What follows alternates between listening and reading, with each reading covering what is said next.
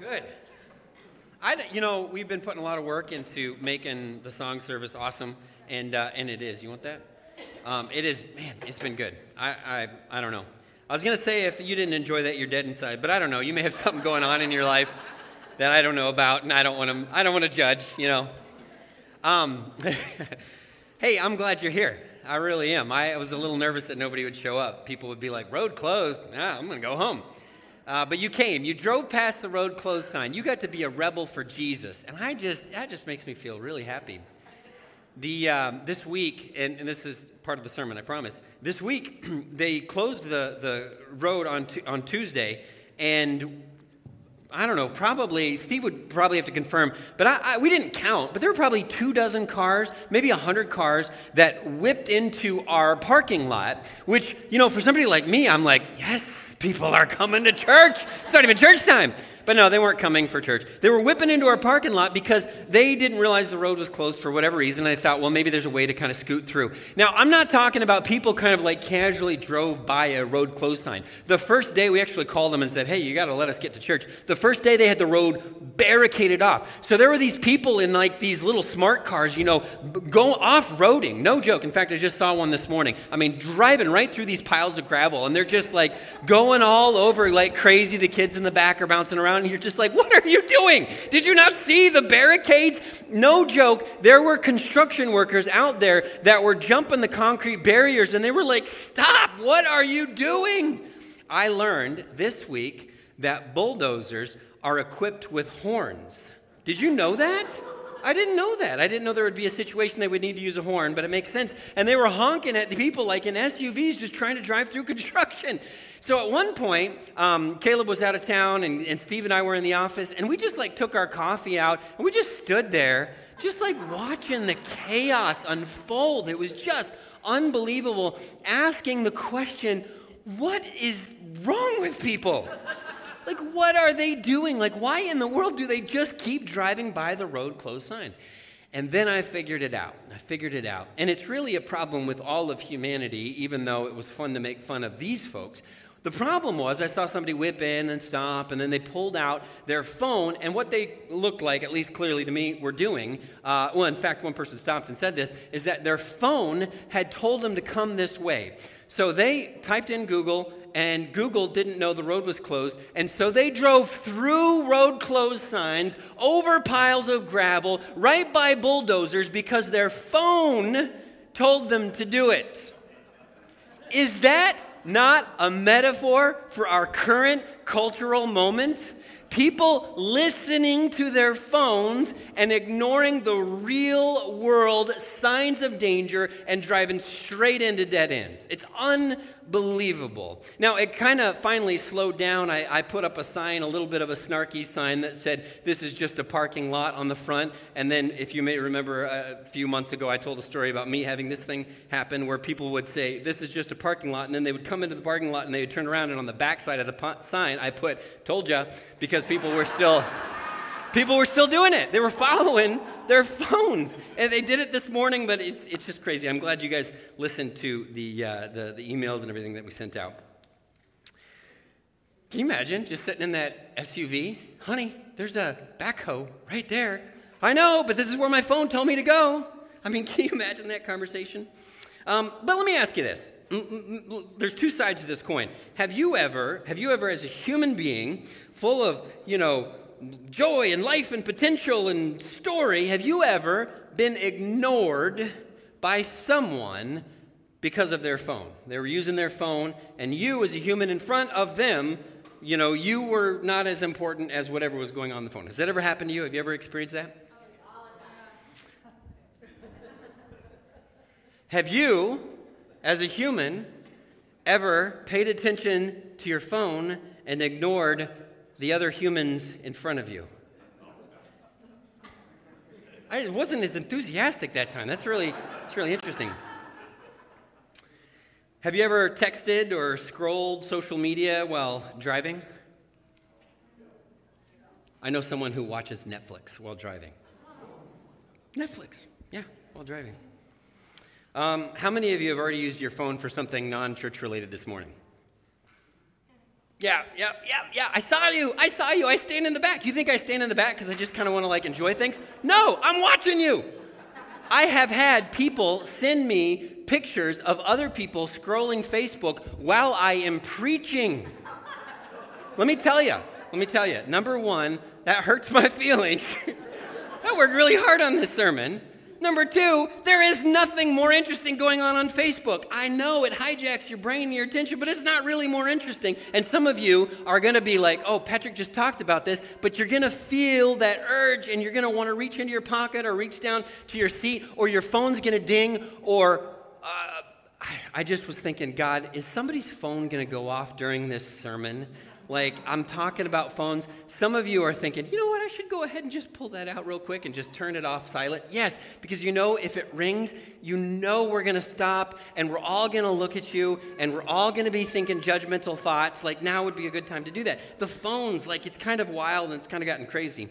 Um, let me ask you if you've had this experience, because well, let me say this you've had this experience, whether or not you realize it or not. Now, this is funny. Let me just stop for a second and say at the 830 crowd, the average age at the 830 crowd, I don't want to guess, but it's probably not quite as young as this crowd. At the 830 crowd, we kind of had to amend because a lot of people in that room were like, smartphone? I haven't even heard of a smartphone. I don't know how they do that exactly. But for them, we had to talk about this is true for a lot of technology and a lot of media. It's true for cable news, it's true for talk radio. All the things we talk about may have to be applied to your specific situation because I may give you an illustration and you may say, Well, I don't do that exact thing, so therefore I don't have a problem. That's not true. You likely have a problem that you're not aware of, and it's probably in some area, whether or not it's your iPhone or your Samsung or your laptop or your desktop or whatever it is, or your car smartphone if you're still from the 80s, whatever it is that you have, you probably have an unhealthy relationship in a way that you don't acknowledge or realize, but someone else could tell you you do.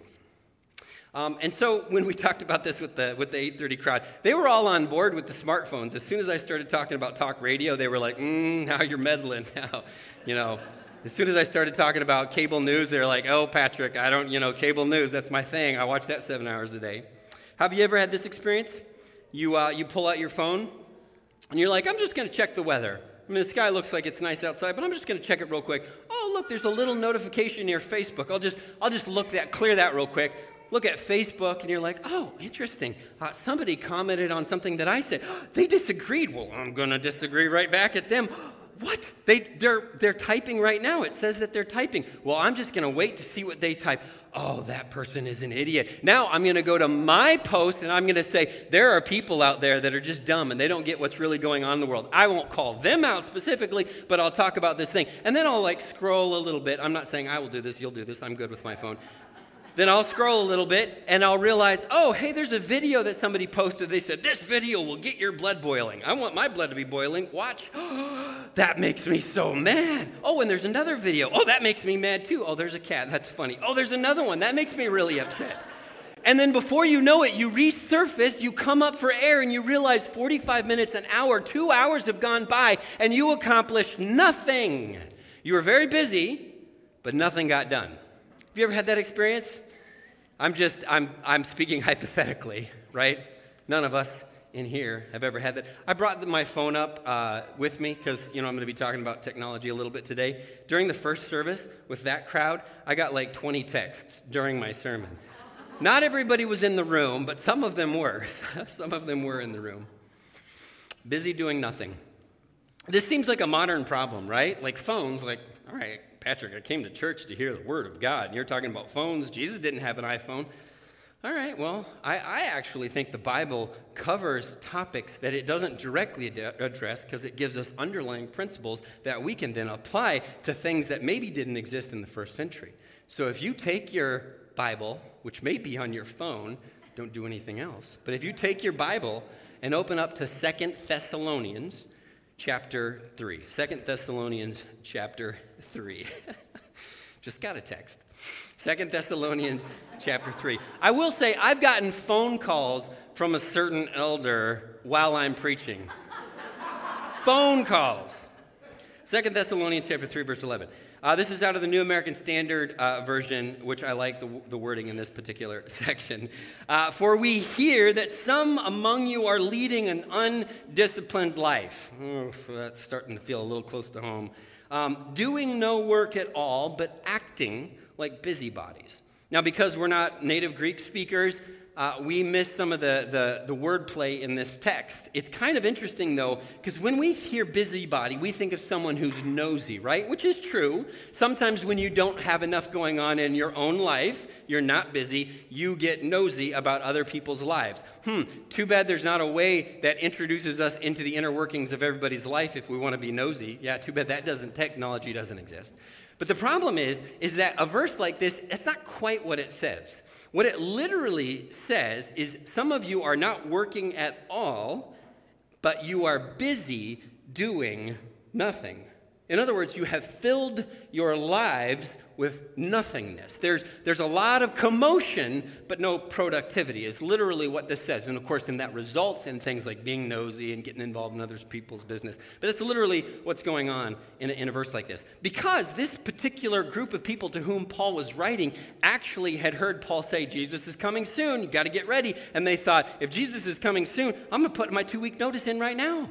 I mean, he's, they literally thought Jesus was coming like immediately, and they quit working. And then they, were, then they went back to their church and they're like, hey guys, really sorry. I thought Jesus was going to come before payday or before rent was due, and so we're a little short. Can you help us out? And so the church was carrying this burden of people who had quit their jobs because they thought Jesus was coming. In one hand, you're like, I admire the faith. On the other hand, you're like, you need to work. And that's what Paul was saying. This is the passage of scripture where Paul said, If you don't work, you shall not eat. You remember that passage of scripture. You gotta work. Keep that job. Don't give up. But then in this passage, he says, Don't busy your lives. Don't be busy doing nothing. Don't be busy doing nothing. Have you ever had that happen where you spent like 12 hours of your day and you're like, I didn't get anything done, but I'm exhausted? I didn't, I accomplished nothing. It wasn't like high quality rest, remember we talked about last week, but I'm exhausted. Like, what, what happened? And how did they manage this in the first century? They didn't have the internet. They didn't have video games. They didn't have Facebook. They didn't have any of the Netflix. They didn't have any of the stuff that we use as like easy, cheap diversions, and they still managed to busy their lives doing nothing. I'm honestly curious how they did it. The uh, premise of this series is uh, rule your life. Rule your life. Or the premise, that's the title. The premise is that our lives are just like the, there, there's just so much going on that in order to grow in a healthy, whole way, we have got to find structure and frameworks for our lives that make us grow, that utilize our time and energy and resources in ways that are productive, that go towards our ideals and our priorities. Without the structure, our lives just kind of get chaotic and disorganized, and then we end up spending an entire day not knowing what we had spent it on. We end up spending money not knowing where it went. We end up spending energy not knowing what we're actually doing. We end up a lot of activity, but no productivity. We end up busy doing nothing. And I think no, is it, this is no more present or obvious in our day and age than our relationship with technology, where we need a rule of life in order to rule our relationship with technology. Parents, you know this is true for your kids, but then you also know this is true for you, too. Because you are upset with the way your kids use technology, but then you're like, but I'm not great with it either. This subject tends to bring up three different responses we're going to hit real quick because I think this is most everybody in the room. Some of you feel when I talk about misuse of technology or not using it well or not using our phones well, some of you feel sanctimonious. That's a big word. It starts with an S, so it fits what I was doing here. You feel sanctimonious because you feel like, well, I'm, that's not me. I don't even have a smartphone. I have a dumb phone. I still have a landline. And you think, look at all those ridiculous people waiting in lines at the Apple store to get the latest and greatest, and I'm just out here just doing my own thing. I talked to this, um, this kid, this has been years ago, and he said that his dad loved reading but loved it to a degree that he would neglect his family, which is a strange thing to think about. And I said, Well, give me an example. What do you mean? He said, Well, when I was a kid, I would say, Dad, can we go play catch? You know, classic dad, cats in the cradle, let's go play catch. His dad would bring his novel with him out to the lawn to play catch, and then his dad would throw the ball to the son, and then he'd pull out his book and he'd be reading, and the son would be like, Dad, I'm throwing the ball back to you now. And his dad would be like, Okay, okay, fine. you know, it was clear to the son that the novel was more important than time with him. So it doesn't have to be an iPhone or an iPad or a smart TV or any dumb TV. It doesn't have to be any of those things. Any relationship we have with these things that has gotten out of control is a problem. It is a problem whatever kind of technology. So some, some people are like, well, that's not me, but it can be talk radio, it can be cable news, it can be books. But for most of us, for the vast majority of us in the room, it is a smartphone. That's where the problem lies. So you'll hear me use that, that language a lot. Secondly, some of you are going to hear what I say with suspicion. You're going to be like, oh, great. Here's some rant about technology and it's all evil and it's all bad. That's where my kids are going to be because they hear me talk about this stuff all the time. They're like, Dad, you just think the phone is the devil. Well, it is. That's the problem. But you just like, and so it's always like when, when, when they get in trouble, at least right now in their you know, place in life, their consequence is to remove technology. That's the consequence in their life. Because why, why do we use that as a consequence? Because that seems to be the most important thing in their life, and that's the most th- the thing that causes the most reaction and attention when we remove it. And one of my children say, "You always pick on the phone." Well, it seems to get results, you know. Stop acting like it's the most important thing in your life, and maybe you won't get results. So my my, uh, but I'll tell you what, it kind of it, it it ends up being effective, or it ends up it's not very effective. I, I borrow the phrase probably from my dad, uh, you know, saying technology will rot your brains. You know, you've heard that. So a couple months ago, Liam uh, went up to Avery and he's like, Avery, you want to come downstairs and rot your brains with me? So evidently, it's not, the message isn't really sinking in for him. But so some of you are, are acting, you're going to be suspicious. You're going to be like, first of all, the Bible doesn't really talk about technology. Secondly, I can handle it, Patrick. I'm fine. It's no problem. So I don't know if I want to hear about this. But but I, I think I should be rightly concerned about their, my children's, relationship with screens and yours because I can see the struggle in myself and others. And thirdly, some of you are going to feel a little bit of shame because some of you are like, yeah, I do have a problem. Um, I, I, I, don't handle it well. I haven't been handling it well, and, uh, and, I need to do something about it, but man, it's just so easy to pull up my phone and scroll. It's just so easy. Um, the statistics are the book How to Break Up with Your Phone, very good book, by the way, uh, uh, claims that three fourths of smartphone owners believe they have an unhealthy relationship with their phone. Three fourths. Three fourths.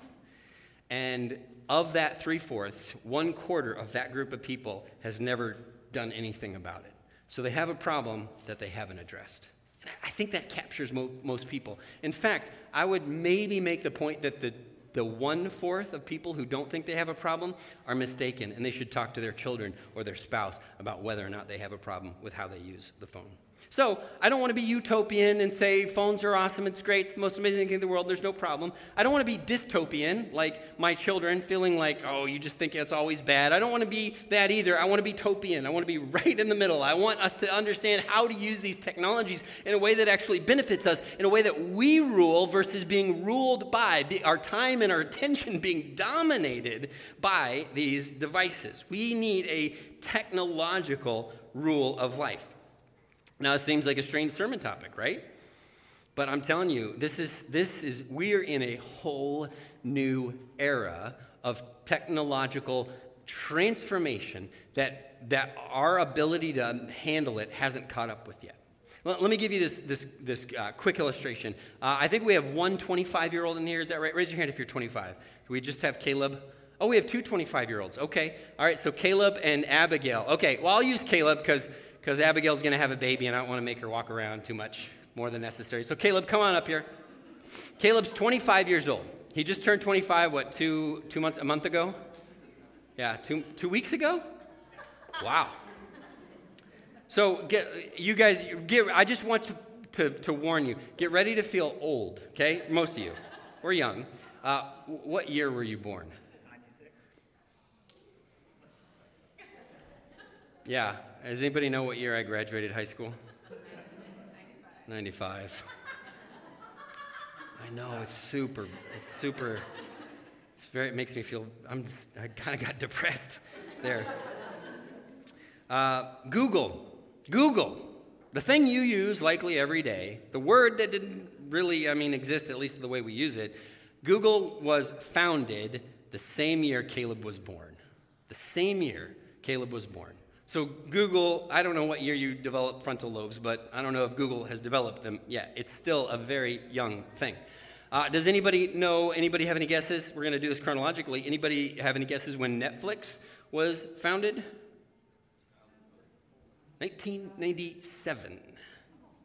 Caleb was one year old, and you could only get videos by DVD through the mail. That's how it worked at the beginning, and you're like, oh, yeah, that seems like a million years ago. That was 24 years ago. Uh, in 2004, Facebook was founded. They called it thefacebook.com, and it was only for college students at Harvard, and then it went bigger, and now you're all on it arguing about politics. But in 2004 is when it was founded. Uh, Caleb, I don't, uh, the math, when, when, how old were you in 2004? Eight. He was eight in 2004.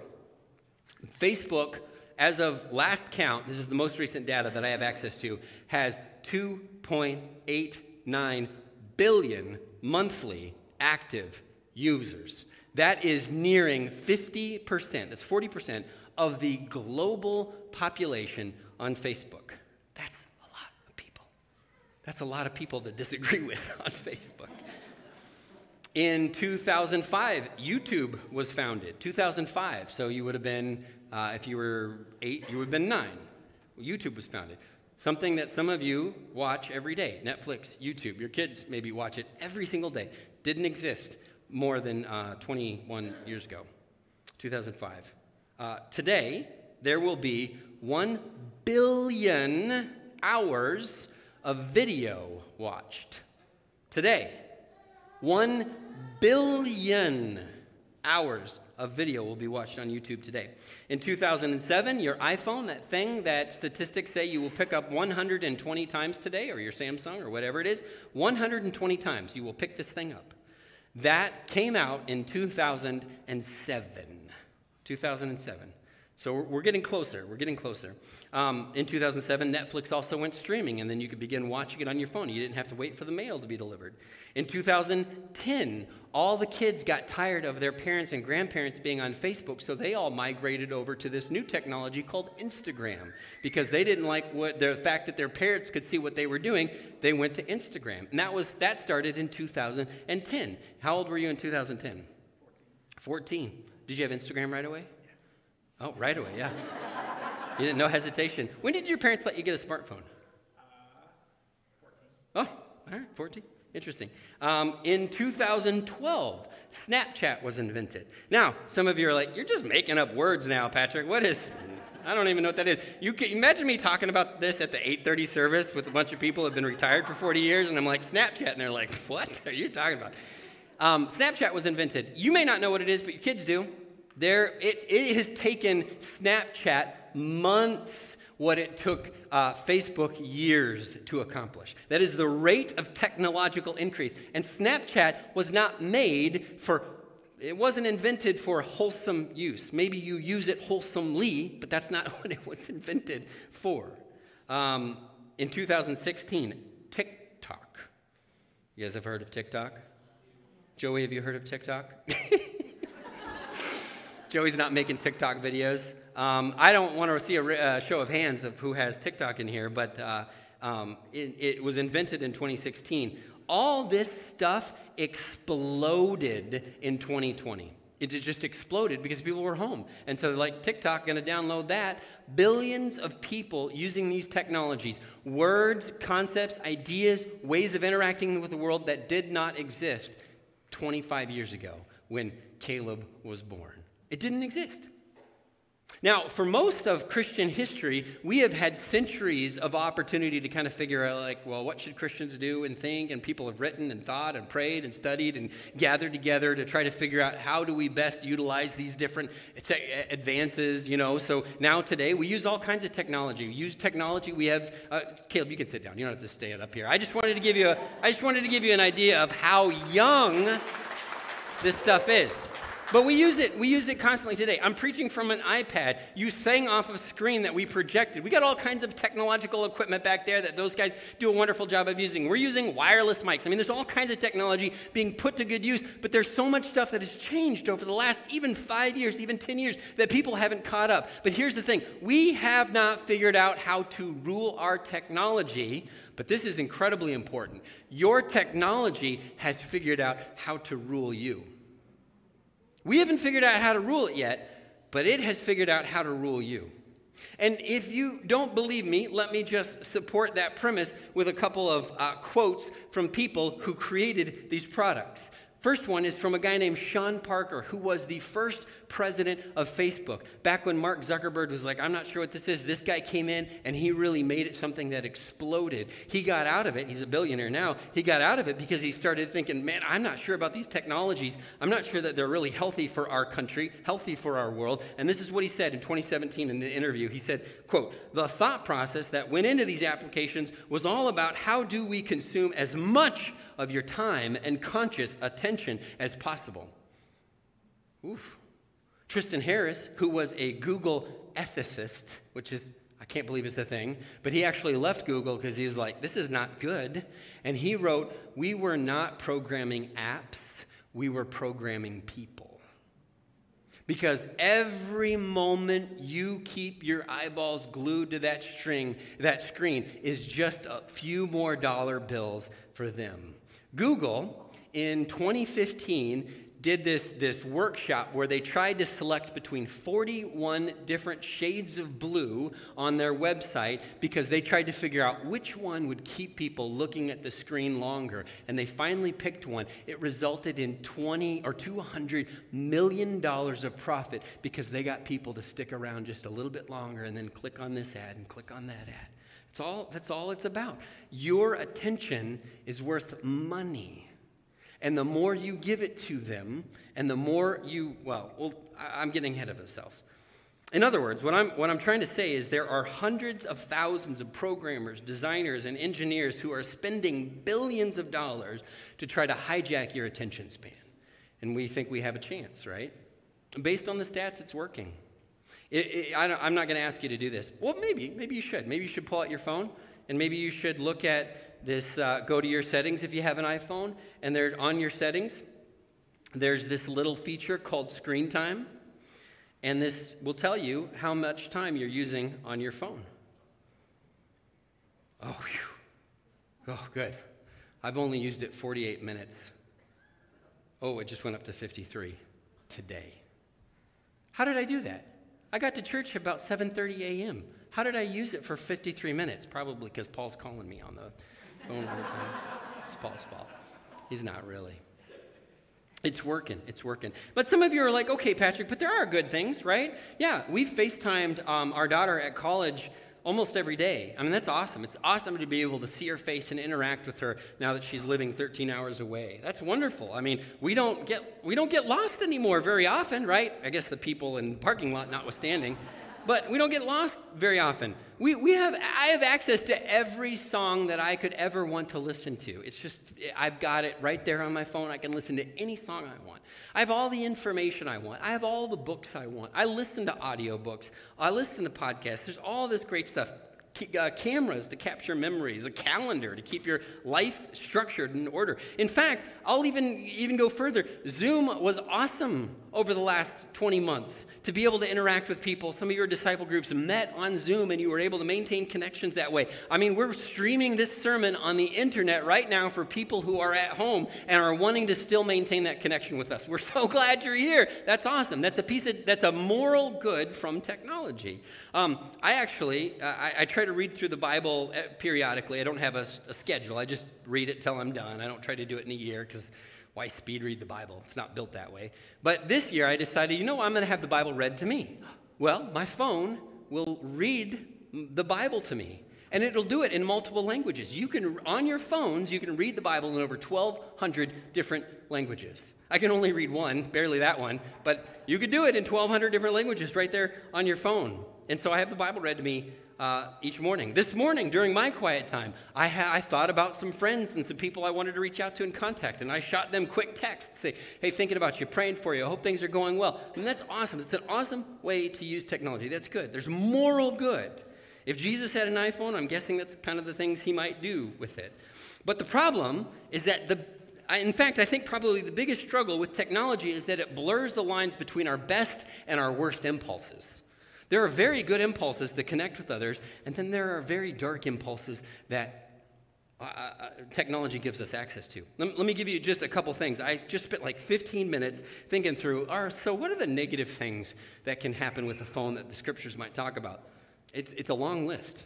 You could start off with, for example, it really messes with your need for social approval. Your social media use really messes with that. If you struggle with that, phones give you an opportunity to really dive deep into that problem. 2 Corinthians chapter 10 verse 12 says, "Hey, you don't need to worry about what other people think.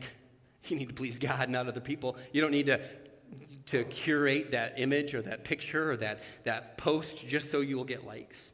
What about what about arguments? Have have have there been any arguments online? Any conflict online? No, I can't really can't think of any offhand. James 1:19 says when you are living in conflict, it's a sign that you're worldly. So when you're having conflict online, it's not a sign of spiritual maturity.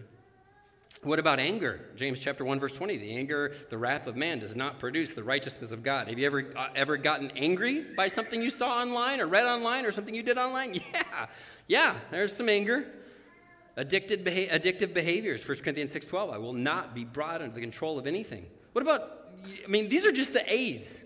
What about things like discontent and distraction and disconnect? I mean, there are people who struggle with, with, with covetousness. This is one of the big 10, one of the big 10 words. There are people who struggle with that, and every time they get online, there's an advertisement for something. Oh, I need that, or I'll just go to this website and I'll just press this one button, and they're in debt because they've struggled with this, with this uh, discontent. What about distraction? Have you ever seen, have you ever just go to any playground? It is the saddest thing to see these parents who have a few precious months to spend with their children looking on Facebook while they push the kids' swing. It's just ridiculous, but we, we've done it. You've done it. You've ignored family members for something silly on here. We've done it. It's so, it's so ridiculous, that, but we do it. What about, what about lust? Hmm. Should we really dig into that one? So much internet traffic has to do with that. Matthew chapter 5, verse 28. It's dark. Uncontrolled sexual desire. What about the way we spend our time? What about just solitude and the ability to live with our own thoughts? People struggle with that. They cannot be with their own thoughts. And we have an easy way to distract ourselves. If there's a sin, I mean, I don't know, maybe you can be creative, but if there's a sin, I think that there's probably a way to commit it with your smartphone, right? It probably exists. And, and of course, technology didn't create sin, it didn't create it, it just gave us shortcuts, you know? Technology didn't create temptation, it just put temptation right in our pocket, within arm's reach. A- at least to eat the forbidden fruit, you had to climb the tree and pick the apple. Now it's just right there. It's just right there. All right, so so what are you saying, Patrick? Should we just chuck our phones, chuck our TVs, sew our own clothes, live in the woods? I mean, what are you talking about? Actually, it sounds pretty good. sounds great, really. No, that's not what I'm saying. I'm saying it's about, I'm, I'm not anti technology, I'm, I'm pro intention. I'm pro ruling our lives and cultivating the relationship with technology that we want to have that will make us thrive, our families thrive, and glorify God. That's the relationship with technology that we should want. Well, some of you are thinking, well, that's not me. I don't really have a problem. I've discovered that it's incredibly difficult to see the problem we have in ourselves because we don't really realize how much we ignore people, we don't realize how much time we spend I, I love gadgets. I love them. My, you know, for a long time, that would be like every Father's Day would be some new cool gadget. And, and uh, I just, you know, the latest, greatest. I love it. It's, it's exciting. And uh, I got the Apple Watch a few years ago, and I was just like every day closing those rings, closing those rings. And I'm like, how cool is this? I get every text, I get every call, I get every email. I don't miss a thing. It's awesome. And I remember talking to my next door neighbor one time, and I got, you know, it buzzed on my wrist, and I looked down, and, you know, he's some older guy, probably didn't know what I was doing. And he was like, oh, do you have somewhere to be? And I was like, oh, kind of feel bad that I made you feel like you were less important than this thing on my wrist. But I still loved it. And uh, we went on this trip, and I forgot the charger to my Apple Watch. I just left it at home, just totally forgot it. And, and I had this little mild panic, you know what I mean? Like, how I have built my life around this device. How am I going to survive? You know, about three days in, I was like, you know what? I'm just having a really good trip. I don't feel as anxious as I normally do. I'm not as distracted. I feel more present in the moment. I wonder what that could be. Huh, I don't know. And then two and two came together to create four, and I realized, I don't need that. It didn't make my life better. Now, some of you are like, better take off my Apple Watch, put in my pocket. I'm not saying that. You do, you do whatever you want. But I, I never put it back on. That was the end. Because I realized my life was improved by the absence of that technology. And I don't think that we realize if somebody had said, Patrick, your life will be better without the Apple Watch, we'll be like, that's ridiculous. What are you? Ridiculous. That's silly. So, how do we reorder our lives, our technological lives. I've told you this before. Let me just say this real quick. Up at camp, we go up to camp every year. We take the kids' phones away, which makes some parents very nervous because they want 24 7 contact with their children because they're helicopter parents, and that's just gotten worse and worse and worse and worse. But we take the kids' phones away at the beginning of the week, and the kids are like crackheads at the beginning of the week. They're like, they feel phantom buzzes in their pocket, and they're just like jittery, and it's just like they're going through that digital detox. And then about three days in, they get relaxed and they start having conversations, and it's good. And then there's kids even at a weekend or 10 days in that are like, oh, I like my life without my phone. I love it. I feel good. I feel free. I feel light, and it's wonderful, and everything's glorious. And I'm looking at the trees and the stars, and I'm interacting with people, and they recognize how much better their lives are without that constant contact to technology. And then at the, on the last day, we say, okay, here you go. It's time for you to go home. Here's your stuff again. And 20 minutes later, all of us, kids, adults, we're all like, back to it. Because we're kind of addicts. We're right back at it. Even though we had learned the lesson, the lesson didn't stick. So let me, how do we reorder our technological lives? 2 Corinthians chapter 3, verse 11, for we hear that some among you are leading an undisciplined life I like uh, undisciplined is fine, more accurately, disordered. You've got your priorities all out of whack. Disordered life. So, how do we reorder our technological lives? Two approaches that I'm going to offer. One is based on something Jesus said. I bet you didn't know he talked about iPhones. And one is based on something Paul said. Uh, first, let's talk about the more uh, drastic. Matthew chapter 5, verse 30. If your right hand causes you to sin, cut it off.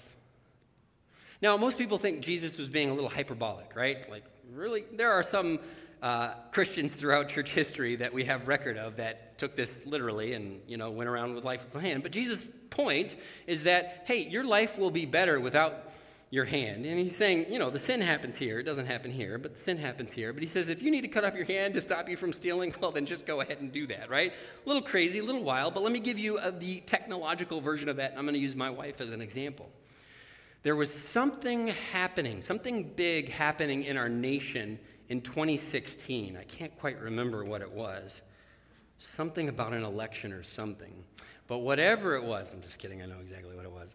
Whatever it was, it was causing people to not be their best selves online. And there was arguments and conflict and problems. And my wife thought, huh, there are people at church that are saying and doing things that are really making it hard for me to love them because of what I'm seeing online. So I'm going to cut off my right hand. And she just closed down Facebook close down Facebook, how am I going to know what my third cousin's second roommate's former mother in law had for breakfast if I shut off Facebook? How am I going to know? I know, I get it. You have family and friends and you stay up to date with. I know, I get it. But if it's a problem, cut it off. Cut it off. Maybe that's too drastic for you. Ephesians chapter 5, verse 15 and 16. So then be careful. This is Paul. Be careful, be thoughtful, be intentional how you walk, not as unwise people, but as wise, making the most of your time because the days are evil. Maybe for you, you just need to create some speed bumps between your impulses and your use of technology. I, uh, what I did, this is just, I've done this for about a year now, I turned off all the sounds on my phone and all the notifications. So I'm, I'm missing so many calls. I have to actually be looking at my phone to know it's a call and to answer it. And so it actually, this is weird because you would think, oh, I'm missing out. Every time I see a missed phone call, I get a little jolt of joy. I'm like, oh, sweet. That's, I just feel good about that. And I'll call you back, I'm sure, you know. And I, there's ways that you can make sure your children can get a hold of you. But the only time I ever turn the sound on is when I'm expecting a call from a family member. And it's really important. I need to be available. But otherwise, it's just completely off. Uh, another thing that I do is I practice being in line at stores. I hate lines, I hate waiting, but I practice being in the line without looking at my phone.